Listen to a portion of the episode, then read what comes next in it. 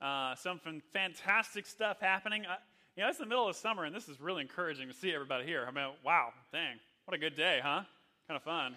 Um, yeah, summer slump, no more. Um, so, uh, one of the biggest things that we've got going on this summer is our July 4th Independence at Cane Bay event. We're, we're, we're involved in this, more than involved in this. We actually you know, put this thing on. And the reason why we do it is just to, to love on our community, to share with them something, that, to bring everybody together for something huge, for something big. And we've been doing this since our very beginning. Uh, and so we, we, we need volunteers to make that happen, to just love on people, to, to share with them, to, to register for them the, the event, to just help them. Uh, we're, we're anticipating thousands of people. 6,000 people showed up last year. I mean, we're anticipating a huge crowd, big fireworks show, and it's going to be fantastic. And so uh, there, our only token of grace to you as a volunteer is to give you this cool shirt. Looks kind of like this. And, uh, and uh, I've been wearing mine around, and uh, people are like, what is AME Rika? Um, so is there, is there like an AME church? AME, I've never even heard of that church. Um, so, uh, but anyway, uh, ask your mom and she'll tell you what it says. Um, so, Anyway, it's a really cool shirt. Uh, back in the back uh, way in our lobby, you can pick one of those up and sign up to volunteer. Uh, we need as many people as possible to put this thing on. It's a huge deal, uh, and it's just an opportunity for us to love and share with our community to, to bless every man, woman, and child. And that's that's our vision for this church. About uh, a couple months ago, we put uh, we put together a, a five-year plan for the church at Cane Bay.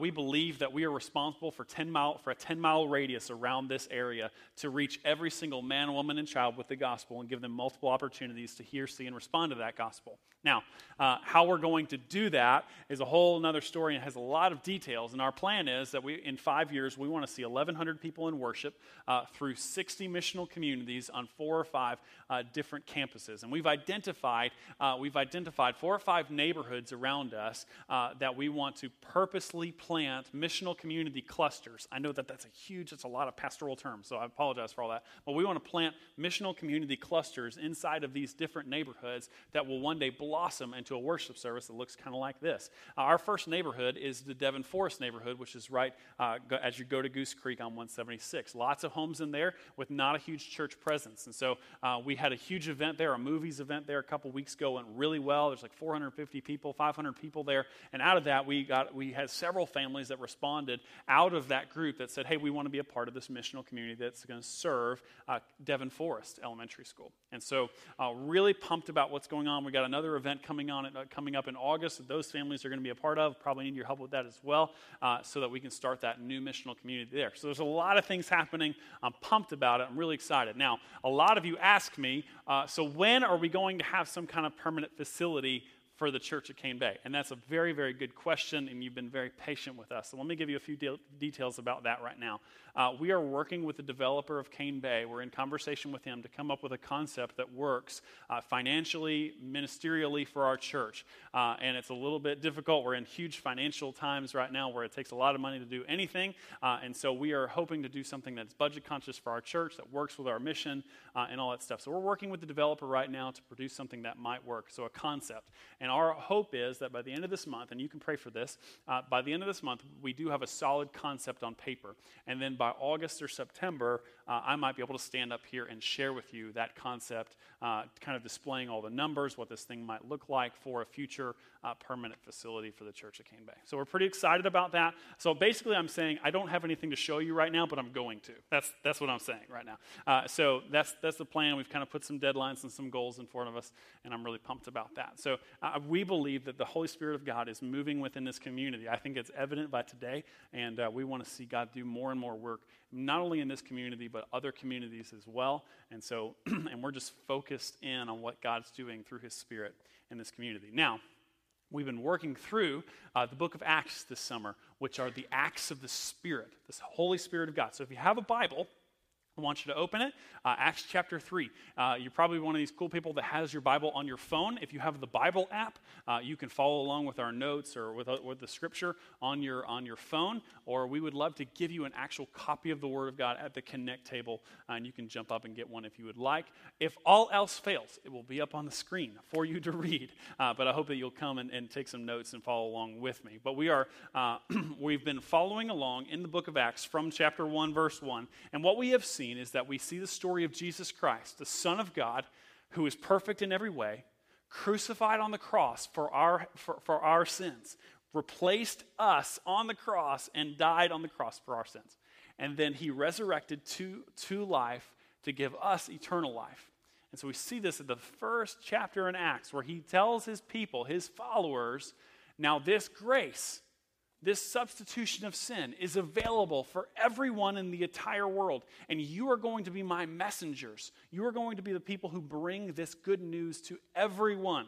And I'm going to commission you to do that.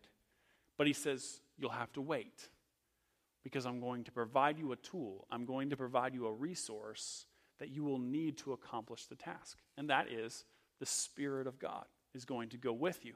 So they wait. And then on the day of Pentecost in Acts chapter 2, we see that the Spirit descends onto his people in a miraculous, divine way. We actually sang about that in that whoa song. Remember that? Okay, you guys sang that with me? All right. We actually sang about that as the mighty rushing wind of God, symbolic of the Spirit filling his people and making them bold to proclaim the gospel. So that happens. Peter stands up, preaches the first uh, sermon in the book of Acts, and basically what he says is, This Jesus, who you crucified, you people who are listening to me, uh, has died for you and you need to repent and receive his salvation, right? And that day, 3,000 people were saved at that very moment, starting this huge church in Jerusalem. It's fantastic, right? So a couple days go by, and then you have some of the leaders of that church, Peter and John, some of the disciples of Jesus. They were going into the temple on a normal day, and there was a lame beggar who had been crippled from birth, who had never been able to walk or run or do anything he was at the gate asking for money, as he did every single day. Peter and John looked at him and said, We don't have any gold or silver, but what we do have, we have the power of God that rests within us, and you can have that. And so they display miraculous power of Jesus, and it heals the man. He is able to stand, walk, run, and he, we see him just gallivanting around the temple with Peter and John. It's a fantastic story. And so at this moment, there's tons of people who are just astounded by this because they had seen this man for years at the gate. They knew that he couldn't walk, they knew that he couldn't run, but now they're seeing him do both of those things. Astounded by this. How could this possibly be? And there's no other reason to, to, to believe that this is happening besides the power of God. So we pick up the story right there in Acts chapter 3, uh, verse 11. While he clung, meaning the man, clung to Peter and John, all the people, utterly astounded, ran together to them in the portico called Solomon's. And when Peter saw it, uh, when Peter saw it, he addressed the people, "Men of Israel, why do you wonder at this? And why do you stare at us as though by our own power or piety we have made him walk? The God of Abraham, the God of Isaac, the God of Jacob, the God of our fathers glorified his servant Jesus." Whom you delivered over and denied in the presence of Pilate when he had uh, decided to release him. But you denied the holy and righteous one and asked for a murderer to be granted to you. And you killed the author of life, whom God raised from the dead. To this we are, give me that word, witnesses. And his name, by faith in his name, has, has made this man strong, whom you see and know. And the faith that is through Jesus has given the man this perfect health in the presence of you all. And now, brothers, I know that you, you acted in ignorance, as did also your rulers. But what God foretold by the mouth of the prophets that, th- that his Christ would suffer, he thus fulfilled. Verse 19, this is super important, so focus in here. Repent, therefore, and turn back, that your sins may be blotted out that times of refreshing may come from the presence of the Lord, and that he may send the Christ appointed to you, Jesus, whom heaven must receive until the time for restoring of all things about which God spoke by the mouth of his holy prophets long ago. Moses said, The Lord God will raise up for you a prophet like me from your brothers. You shall listen to him and whatever he tells you. And it shall be that every soul who does not listen to that prophet shall be destroyed from the people. And all the prophets who have spoken from Samuel and those who came after him also proclaim these days. You are, the, you are the sons of the prophets and of the covenant that God made with, with your fathers, saying to Abraham, And in your offspring shall all the families of the earth be blessed. God, having raised up his servant, sent him to you first to bless you by turning every one of you from your wickedness. Now, okay, here's the deal. People were utterly amazed at this miraculous sign. And Peter stands up and begins to proclaim the goodness of the gospel. Very much like exactly what happened in Acts chapter 2. It's almost a repeat.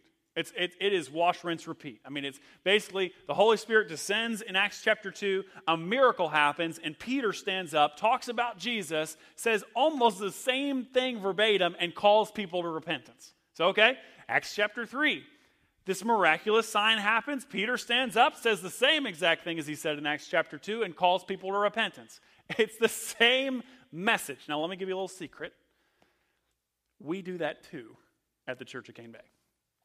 We bang the same drum every single week, just to be honest. We talk about Jesus, and we like to talk about Jesus a lot. And we proclaim the same gospel in the same way every single week because we believe that it's the life, it's the life-giving news of, of that's going to restore people's souls, and there's nothing else that will do that. And so we want to do that. We want to proclaim the same thing. So Peter knows this. Peter knows there's nothing else I could say. This is what you need. You need repentance and you need Jesus to forgive you. That's what you need. And so I'm not going to change the message. I'm going to say the same exact thing that 3,000 people the other day got saved. I'm going to say the same thing today. Here's what's great is he does add just a little bit more that I really want to focus on today because it's, it's fun and it's really encouraging. It's pretty challenging, okay? He focuses in, now, uh, in, in Acts chapter 3, verse 19, he says, Repent and turn. Turn again. That's the kind of climax core of his message. Repent. Now, we don't use the word repent or repentance very often in our normal conversation. Nobody uses that word until you get to church, right? So, what does the word repentance mean? Repentance means that you're headed to, in a certain direction towards sin, towards evil, towards wrongdoing, something that you shouldn't do, that your conscience tells you for certain that you shouldn't do something. And repentance means that you turn around and you walk the other way. Or it means simply that you reorient your life or reorder your life to get away from sin. There's repentance that happens there okay? And it's not just stopping doing something. Most of the time we think about repentance, it's just like, okay, I'm just going to stop it. Kinda, I mean, that's an element of it. It's not just stopping walking towards your sin, it's actually stopping and turning around and heading in the other direction. Okay? So there's a big difference between just stopping doing something and actually changing. There's transformation that happens. So, you know, it's putting away anger and replacing with kindness. It's putting away lust and replacing with righteous thoughts. It's putting away lies and replacing it with truth. There's, there's a giving away and then there's a taking on of the new, right? But here's normally our stereotype of repentance. Normally, when we think about repentance, it's the, the mean preacher on the street corner saying, Repent or you're going to burn, right? That's the stereotype. Repentance. That's what you all need. Repent, or you're all going to go to hell. Right? I mean, that's that's that that's the story that we think of when we think about repentance and the big pitchforks and signs and stuff, right? But that's not Peter's heart here. Peter's heart is different. He does use that word repent, but what he follows it with is this beautiful, encouraging, loving, caring, graceful message. And that's what I really want to focus in on today, verse 19 uh, through 21. Uh, repentance is when we look at our sin, our sin is ugly, it's evil, it causes, and when we think about repenting of that sin, whatever that is, it causes great anxiety. It causes avoidance. We don't want to repent of our sin. We don't want to let it go. It's ugly and we don't want to deal with it. But here's the good news of the gospel is that when we do repent, it's beautiful on the other side. So in 2008, um, me and Adrian found out that we were going to have our first baby, right?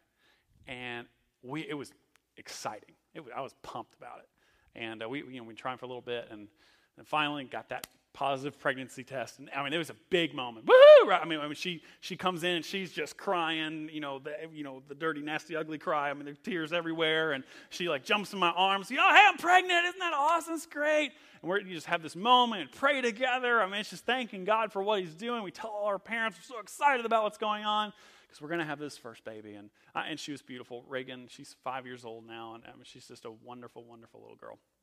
And uh, and so, you know, you know, we have our first baby trying to figure out this whole diaper thing, trying to figure out how to be new parents. Just, you got this infant, you don't want to like break her, you know, you're going to feel like you're going to, you just drop her or whatever, you know. So she's, you know, five, six months old. And I come home and I, you know, Adrian's like, here. And she hands me my six month old little daughter. And she has the ugliest t shirt on. I mean, it's just ugly. I'm like, what, what am I, why are you wearing this ugly t shirt? And on it, it says, I'm the big sister, right? And I'm like, oh, that's good. And I'm like, I'm like, yay, yay, six months old. Say so, do the math. We're gonna have another baby. Okay, so, um, and so we, you know, we had another baby. They're 15 months apart, so we had a, you know, a one-year-old and a baby. Right? And, uh, you know, things progressed a couple more months, and, uh, you know, Haddon is another wonderful kid. And um, so we had them two, and they're very close together. So we had a one year old and a two year old. And, uh, and I get home one day, and, I, you know, greet, greet my wife at the door, and she says, Guess what? Pregnant again. And I said, Yeah. Uh, really? um, and, uh, and, and it's, I don't know, I think we're just incredibly fertile. I, every time we wash our underwear together, we get pregnant. So it, um, um, and like people, people are like, you do know what causes that, right? I'm like, I missed that day in gym class. Um, so, um, I, you know, we're, it's, it, you know, it was tough though. I mean, that third baby, I mean, you, you, you, you move from like man on man to zone defense at that point. Like you, you, you have a third child. Uh, and, and I was really nervous. Like I, the whole pregnancy, you know, I was stressed. We were just, we were, we were on the cusp of starting this church. And um, it was, it was, there's a lot of anxiety. And I did not know how it was going to go when this baby pops out. Like, how are we going to handle this? I don't have more than two arms. How am I going to do this? And there was just a lot of, uh, there was actually in my heart a lot of avoidance. I was just like, I don't know if I'm going to be able to do this. I'm freaking out a little bit in my head. And then it happens, and there's, there's beauty on the other side. She looks like this. Um, uh, that's, that's our third kid, Leela. And so she, uh, and I wouldn't have it any other way. There's beauty on the other side of this thing. And I was so anxious and, and so, how am I going to handle this? How is it going to go? And so, what I want to look at today is, is, is Peter says, repent. He tells people, commands people to repent. And repentance is difficult. Putting away your sin is difficult. It always is for me. But Peter gives such grace and tells you this is what happens when you do repent. This is what happens on the other side. And so I've got three things that I want you to, if you've got some notes, if you've got a pen, I want you to copy these things down. I got three things that are going we're, we're going to just discuss. What is, what is beautiful on the other side of repentance, okay? So, number one, and this is the basic stuff. Number one, beautiful repentance gives forgiveness. Beautiful repentance gives forgiveness. You were created by God. You were created by a loving God. He knit you together. You weren't evolved from monkeys, okay? Just newsflash, that didn't happen. You were created by God knit together in your mother's womb. He knows everything about you. He knows your soul. He knows the hairs on your head. He knows every molecule that makes up your body. You have a, a sovereign God who's all powerful and knows you. But we are separated from him because of sin, because of evil. And there is a great chasm between God and us. And the reason why that great chasm exists is because of our sin, and we have all fallen to that same, to that same idea of sin. And the Bible says that what's fantastic about God is that He didn't leave us in our state of sin. He wasn't expecting us to make a leap across the, ca- the, the chasm between Him and us. He decided to send His Son over to us. And He gave His one and only Son. And He lived a perfect life. Jesus lived a perfect life and did not deserve any type of death, but yet substituted himself on the cross for us. So he takes on our sin and puts it onto himself and dies for it on the cross, sheds his blood for our sin, covering over our sin, and he forgives it. And as, as what Peter says, blots it out. So when repentance happens, we are receiving or accepting that forgiveness, okay? In Romans 5 8, it says this God shows his love for us in that while we were still sinners, Christ died for us. Fantastic verse to know that Christ died for us even when we didn't deserve it. Ephesians 1 7 says this In him we have redemption through his blood, the forgiveness of our trespasses according to the riches of his grace. It wasn't according to the riches of your good works. That's important. It wasn't that we were good, it was that God was good and that he decided to give us grace, right? Colossians 1 13 through 14 says this He has delivered us from the domain of darkness and transferred us to the kingdom of His beloved Son, in whom we have redemption and the forgiveness of sins. Hebrews 10 says this, and the Holy Spirit also bears witness to us, for after saying, this is, this is the covenant that I will make with them. After those days, declares the Lord, I will put my laws on their hearts and write them on their minds. Then he, then he adds, I will remember their sins and their lawless deeds no more. Where there is forgiveness of these, there is no longer any offering of sin. Here's the deal what he's saying there is that when Jesus forgives our sin, it is blotted out, it is never remembered, it is forgotten, it is done away with, it is died for, gone. How far? Psalm 103 tells us that. For as high as the heavens are from above the earth, so great is his steadfast love towards those who fear him. As far as the east is from the west, so far does he remove our transgressions from us. It's not as if he holds them for, for to deal with later. Any parents do that? I'm going to wait. know, we're going to deal with this later. You know, I've done that before as a parent. God doesn't do that. He blots them out. He forgets them. He forgives them. They are gone as far as the east is from the west. It's not as if that we're going to have to deal with them one day. Jesus has already dealt with them on the cross. And so he forgives us. And that's the beauty of repentance. It's the beauty of repentance. Now, I want you to think through this because this is important because I've had numerous conversations with, and I want, I've had numerous conversations. Uh, we're, we're, the Church of Cane Bay is a little bit of a magnet for folks that have a, have a Catholic background. So, so, there's probably several people in the room this morning that have a significant Catholic background. Either you grew up Catholic or, um, or, or something to that effect. And I want, I want to say this to you because this is important. When Jesus says that he blots out your sins, when he forgives them and takes them away, there is no more work to do. You don't have to do anything else for God to forgive you. There is no more penance. It's not as though God is waiting for you to say a certain amount of prayers. That's not in the scripture, okay? So, no matter what you have been taught regarding that, God has done all of the work through his son, Jesus Christ. And there is nothing left for you to do besides receive that forgiveness, okay? So don't think that there's stuff for you waiting. There's a checklist of things that you need to accomplish for God to forgive you. That's not the case. The Bible says very specifically that God did all the work on the cross. Okay? Second thing about the beauty of repentance. I love this. Beautiful repentance is refreshing. Refreshing. It uses this language. Peter says there's a time of refreshing that will come. This is transformation life can never be the same after repentance. There has to be this transformation. We are removing something. When repentance happens, we are removing sin from our lives, and it's not as though that we are that are that there's this just huge vacuum or huge void in our life. No, God replaces it with his presence. So that's what it says a time of refreshing will come through the presence of the Lord. So it's not that God is going to take away evil and then just leave you an empty mess. That's not what happens. God removes the sin from you and then fills it with Himself, with the presence of the Lord. Some people think that Christianity is you, for, you get forgiven of your sins and then God blesses you with material stuff. That's not what happens at all. We believe that the blessing of the Lord is the presence of the Lord. So it's not like you're going to get stuff like cars and houses and you know stuff like that or money or power or wealth. That's not going to happen. Now, it is going to happen that God is going to remove your sin and then replace it with himself with his presence.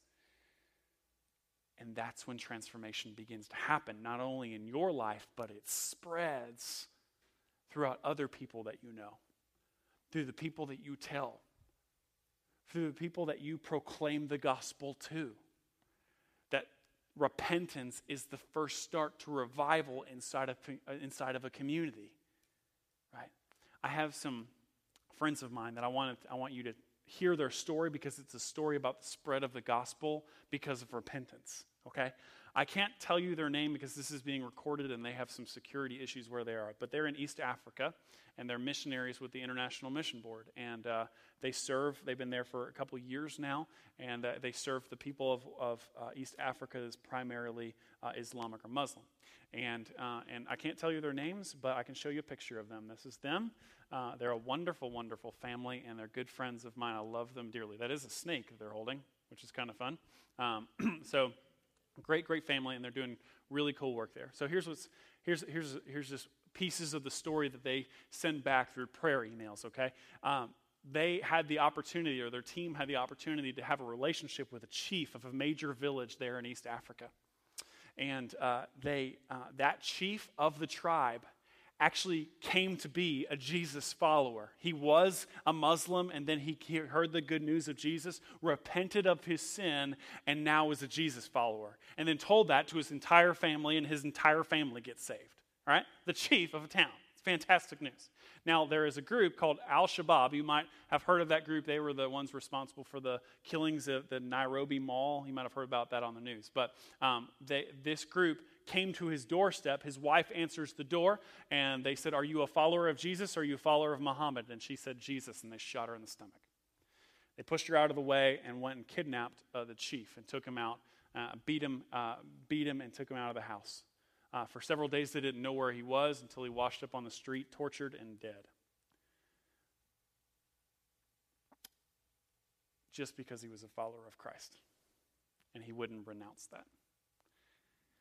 So then uh, his, um, they had a funeral for him in this town, which is mostly Muslim. And so the local magistrate sent 20 police officers to guard the funeral uh, from, uh, from Al Shabaab and they sent 20, 20 police officers to encircle the entire funeral. Uh, and then they had there was five bystanders, just curious people who wanted to look on and what's going on.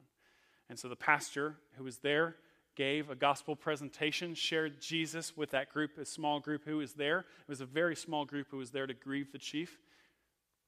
Ten, I think it was 10 or 11 of the police officers who were there, who were sent there, became Jesus followers, and all five of those bystanders became Jesus followers as well. The movement of God begins to spread. The woman, the, the chief's wife, actually didn't die. She recovered from her wound, uh, and then she, she was asked, "Are you going to continue in your faith, even though they killed your uh, they killed your husband and they've shot you? Are you going to continue?" And she said, "Absolutely. Why would I ever go back?" She begins to just spread the gospel to other people that she knows in the hundreds and people begin to, to hear the good news of Jesus. Uh, and and here's, here's one, one of the fun, it begins to spread from tribe to tribe to tribe. And they begin to say things like this is one of the best lines that I heard from one of the emails is many of these people take the message of the gospel to their villages and consistently hear the phrase, no one has ever told us this before. These words are so sweet. Uh, one of the, I'll just read this. One of the ladies that uh, has come to faith in Christ because of the chief's wife was a teacher of jihad in the local village. Now she has changed her message from jihad to Jesus and teaches her students the life giving power of the gospel instead of the deadly evil of Islam. I'll just read it. It's just fun to read. Um, uh, she went to uh, a local teachers consortium um, where she was in charge of instructing nine more jihadist instruction uh, people who teach jihad. Instead of teaching jihad, she taught them Jesus, and all nine of them came to faith in Christ. And here's the best part some of the members who shot the chief from Al Shabaab went and surrendered themselves to the, to the police, giving over their AK 47s because they're now Jesus followers. Times of refreshing.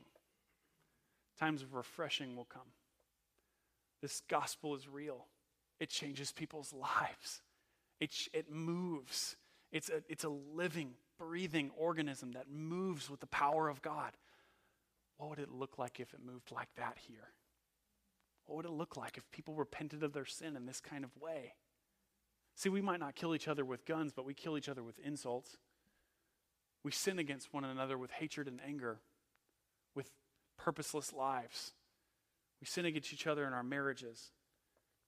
And we need desperate repentance for this refreshment to come. And I know in my own life, when I don't see transformation, and this is just honest truth, when I don't see transformation in my life, the boldness of the gospel going forth, I know it's because I have sin that I haven't repented of. And so I would just tell, tell that to you. In your own heart, as you kind of research your own heart and say, what is going on in here? If there's no boldness for the gospel, if there's no change or transformation in your own life that you get to see, that other people see, I would ask you, check your heart.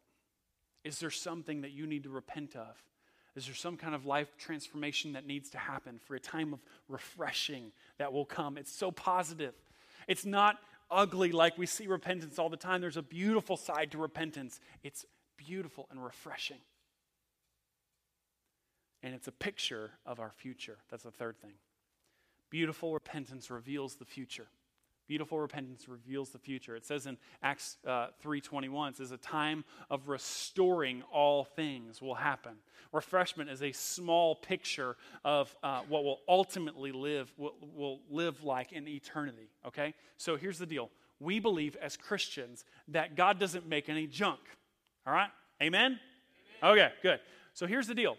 We think We've been misguided to think that when we die, we're going to go up and be with God in heaven, and that's where we'll live for all of eternity in the clouds somewhere. And we'll float around with little wings on our back and, you know, have little harps, and we might be naked, not really sure, might have white robes on. I don't know. But, I mean, that's what we think, right? That's what we think.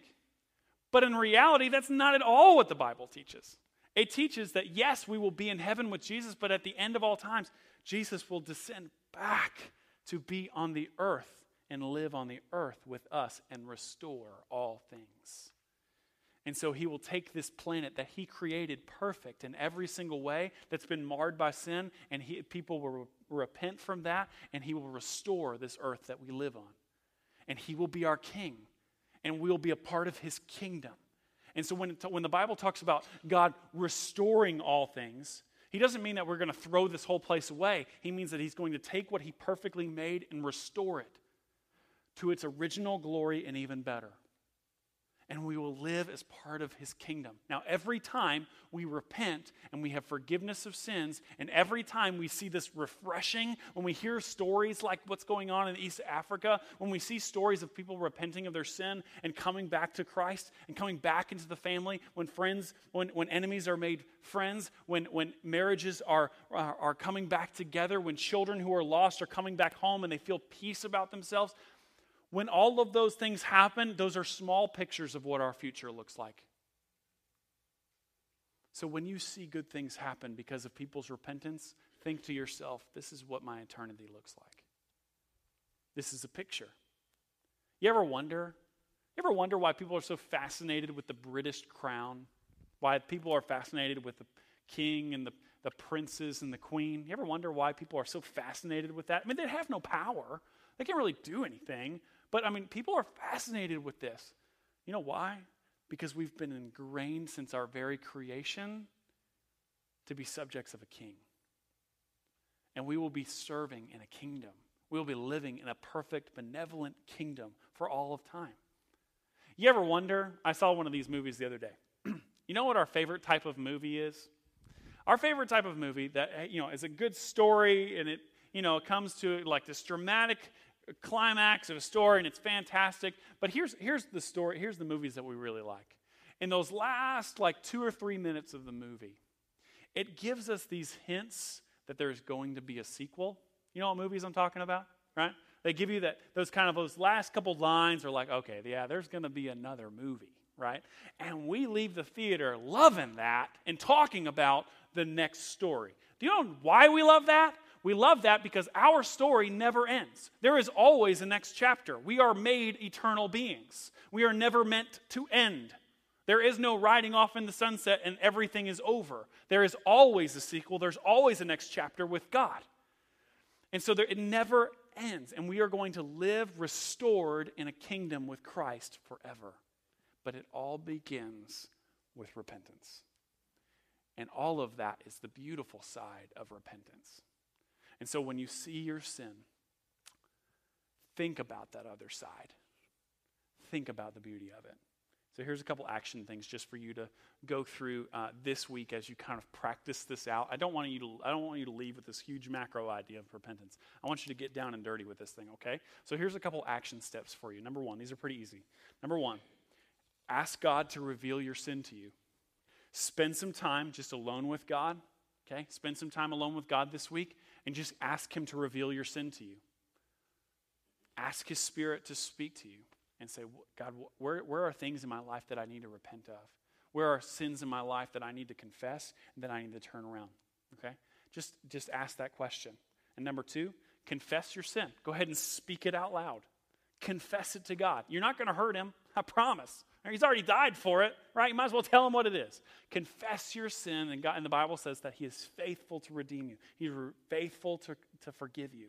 Okay? Confess your sins and walk in that forgiveness. You no longer, once you are conf- once you have confessed that sin, you don't have to walk in the guilt and the shame of it anymore. It's over. It's blotted out. It's cast out. He has forgotten it. You should too. So third thing, and this is the this is the really hard part. Protect yourself with some accountability. Protect yourself with some accountability. It's the hard part because sometimes it's honest. Honestly, it's easy to confess sin to God. Sometimes it is, but sometimes it's, it's really easy to confess sins to God. It's really difficult to tell somebody else about it so that they can hold you accountable. That's why at the Church of Cane Bay, we have these things called huddles, which are two or three people doing life together, meeting once a week, just discussing life and discussing the Word of God. If you're not in one of these, I would really encourage you to get into one of them because they're really important. You can come and talk to me after the service about one, or you can find a missional community leader and they would love to connect you into a huddle where you're just walking with two or three people, confessing sin to one another, praying for one another, and keeping each other accountable to that. And so I encourage you, take that hard step to ask. If you're a guy, ask another guy, hey, can we meet? Can I talk to you about something? I just want to get something off my chest and I want you to hold me accountable. Ladies, the same thing. Ask another lady to do that for you walk in that vulnerability, and they will walk in that vulnerability with you. Okay? But you have to protect yourself in that way because it's most likely that if you don't have the accountability, you probably will fall to that same sin again and again and again until you do have that accountability. Okay? Just speaking real talk, okay? Walk in repentance this week, and we'll see the movement of God and the refreshing of the Spirit. Let's pray. Um, God, we love you. Uh, grateful for how you're working and how you're moving in our church. Uh, thankful for my friends in East Africa that uh, love you and, and give their lives, sacrificing of themselves in a very dangerous area to display the gospel. And so, God, I just ask that you protect them and walk with them. Uh, God, but I ask at the same time that even now that there are people in this room who desperately need you. They need to repent of their sin. They need to walk with you. That times of refreshing would come and that they would see that small picture of the restoring of all things. And so, God, I pray that you would convict right now the person in this room, or persons in this room that desperately need to repent of their sin, that need to walk with you. And so I ask these things in your name. Amen.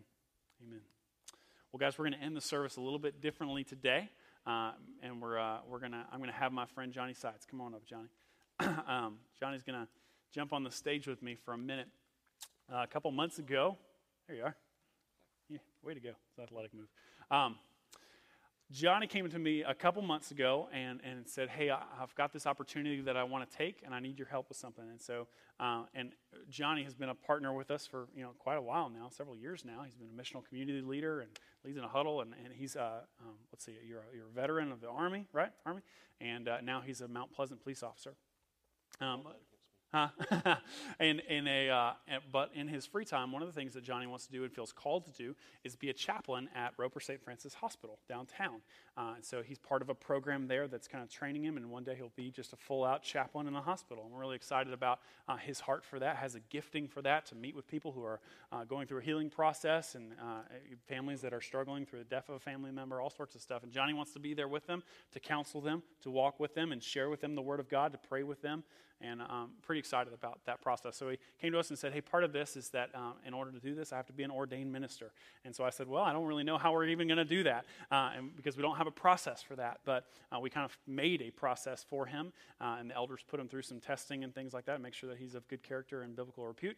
And so, um, uh, and so we want to ordain him to the gospel ministry today by the laying on of hands and praying uh, that, that, that Johnny uh, will go forth and do great ministry within being a chaplain. So here's, um, here's uh, this uh, certificate ordina- ordination says this We, the elders of the Church of Cane Bay, confirm the calling and gifts of Johnny James Sides the second.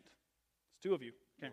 Um, with the support of, of, the partners of the Church of Cane Bay, we hereby certify him as ordained to the gospel ministry and the office of minister at large uh, on this uh, 22nd day of June 2014. So, um,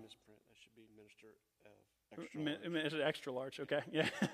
uh, we're excited about Johnny. He's, he's uh, you know, it's a process where he is going to be going out from our church ministering to people, uh, and so we call that a minister at large. I know that's just a term it's not because of anything that we want to tell you about. Uh, so, uh, so he's a minister at large at the church, and we're excited. The elders uh, confirmed him in this, and we're excited and, uh, about what you're going to do. We're excited about what God's doing in you and your family, and we're excited about the people that you'll reach with the gospel because you're, you have that name tag on that says chaplain, but it's so much more than that. You are a missionary believer who's going to be giving the gospel to these folks who are healing and hurting, and you represent our church, and you represent, um, represent the church in general, and there will be many times where you'll get to share the gospel with people who desperately need it at those desperate times. So, no pressure. Yeah, uh, thanks for what you do, honestly. So we're going to ask uh, you to jump right down there, and Vicky, this is his wonderful wife, Vicky. Uh, actually, Sam, why don't you jump up there too? You're part of this family as well. Uh, they're going to stand right up there, up, up, that way, up that way. And what I'm going to ask is, if you're a par- uh, covenant partner with our church, you have a signed covenant with the Church of Cane Bay. I'm going to ask you to stand up and uh, come around these folks. if you're not, that's okay. I just want you to pray with us at your seat. That'd be great. But come around these folks, jump out of your seat and uh, lay a hand on them. The Bible calls this the laying on of hands to do the work of the ministry. So uh, we're going to come around these folks. And I'm going to lead you through a couple prayer, uh, just uh, times of prayer, and you can uh, voice those silently. Those of you who are in your seats, I hope that you would join with us as well.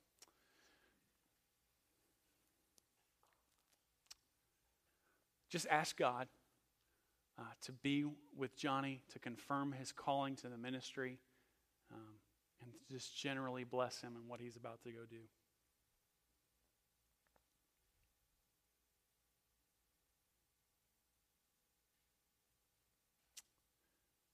Ask God to protect him from temptation, sin, to protect him from the works of the devil.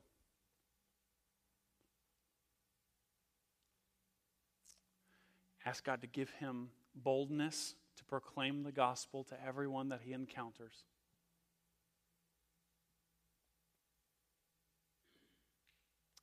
And pray for his family to be able to be supportive of him in his work for the ministry.